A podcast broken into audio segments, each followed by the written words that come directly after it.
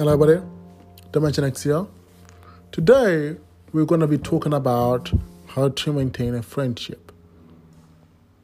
Now, I've looked around on other podcasts to see if people are doing this, we're talking about it, so I can learn from it as well. How to maintain friendships.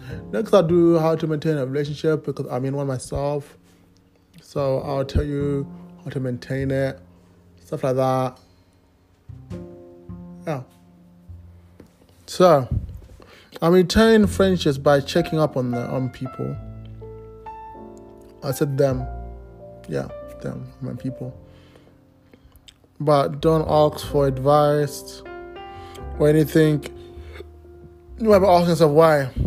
It's because I take the advice from people literally, which isn't good. So I keep I keep my struggles and things to myself.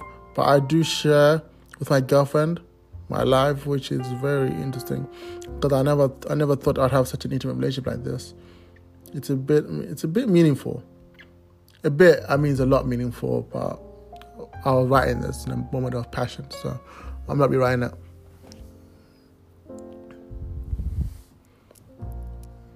I got lost, which which is strange to me because I never had such a meaningful relationship before. It has to do with friendship because we were friends in the first place and we was there for one another, sharing everything, calling one another. Well, she called me. I, didn't, I don't call people by text. I'm the type of person that looks into every detail or, or of something or someone, which take me time, but it will be done eventually. I, but I'm aware that I'm doing it. Yeah, I'm pretty much on the way I'm doing it. Do you do that yourself? I, I know that people with autism do that. They look into every single little thing, every single sparkle, every single smile. My girl was just smiling at me just a few seconds ago, laughing and everything. Uh, make, makes my happy, makes my heart happy. So yeah.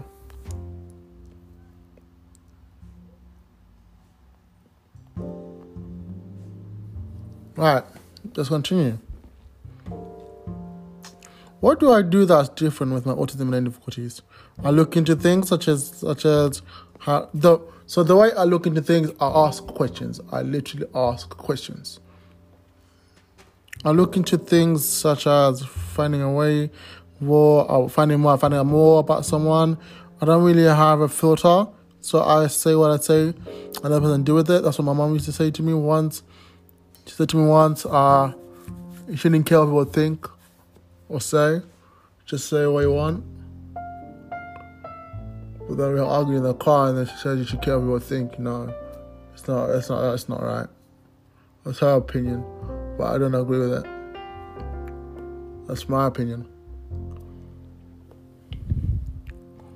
So, I was thinking about talking about communication, but I'm still working on it myself because I because I need to understand what communication is first for me. I truly understand it. I understand it. I have to learn it. I have to learn person's behavior, person's tone of voice, different different personalities or emotions. So, when I say I look into every detail, that's how I look into every detail. How does it affect me? It doesn't affect me in a way because I'm still learning about about the person. So I ask questions. Ask questions to get to know someone the most. This will show you intrigued. This will show that you're you want to get to know them in it. You wanna be car. You wanna be clear. You wanna bond with them in, in a way. You, bonding doesn't mean you know, you have to stay around them all the time. Bonding could mean it can mean doing other things together that you enjoy doing, like talking every day, texting, laughing, whatever it may be. I'm gonna yawn. I'm gonna edit that. Not. I'm not editing it. Now, I made a list. Nine things everybody should do. So, one, make time to connect. Two, set a respect and boundaries. All right. My issue with this is that uh, not everybody will respect your boundaries. You need to say it in the beginning of the of the friendship. Say this is what I want. This is what I need.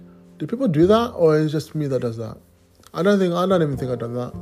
With, with me, my friends, I never set any boundaries, never did anything of that, and our friendship still still uh, elevates or functions. But I should be I should have set boundaries. I should have made time to connect.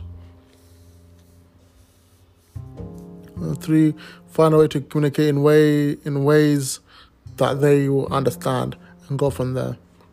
Everybody has a love language. That's what I was told. Uh, I don't know if it's true or not. I've tried to research it and I found bullshit.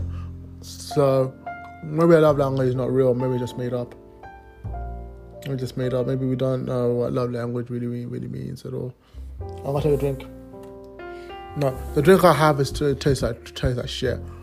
It really does taste awful. It's strawberry water. It's terrible. Uh, this next thing. Make sure you do what what you like, not not what you like. Not always.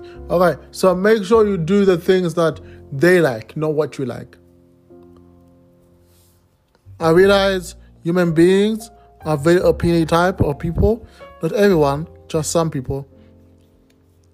It's just a realization I just had. That's number five.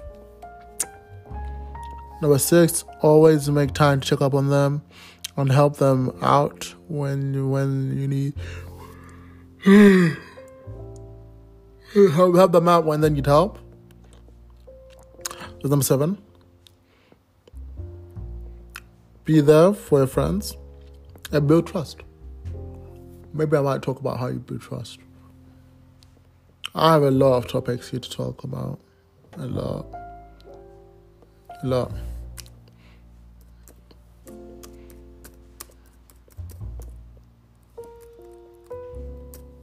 I'm writing it, I'm writing it down, how to build trust.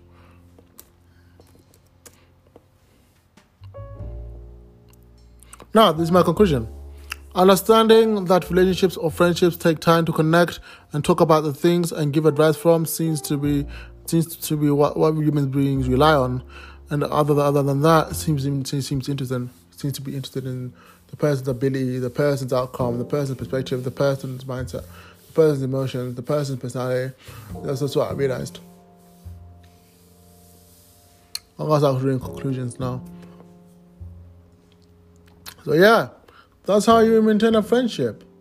I used to go off in a tantrum, but I wrote, I wrote, I wrote it down and I followed it through, which is different than, than I usually do. It's kind of out of my comfort zone. I don't I don't believe that comfort zone and, and, and uncomfort zone is real. I don't believe in that because there's no scientific evidence that it's real.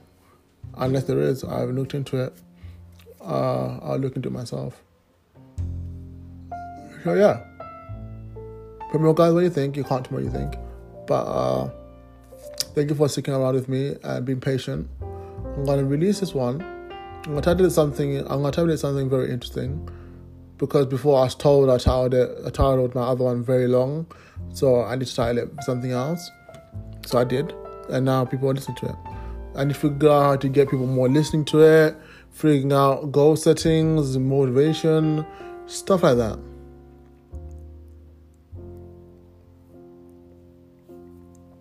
So, come at you next out. Peace.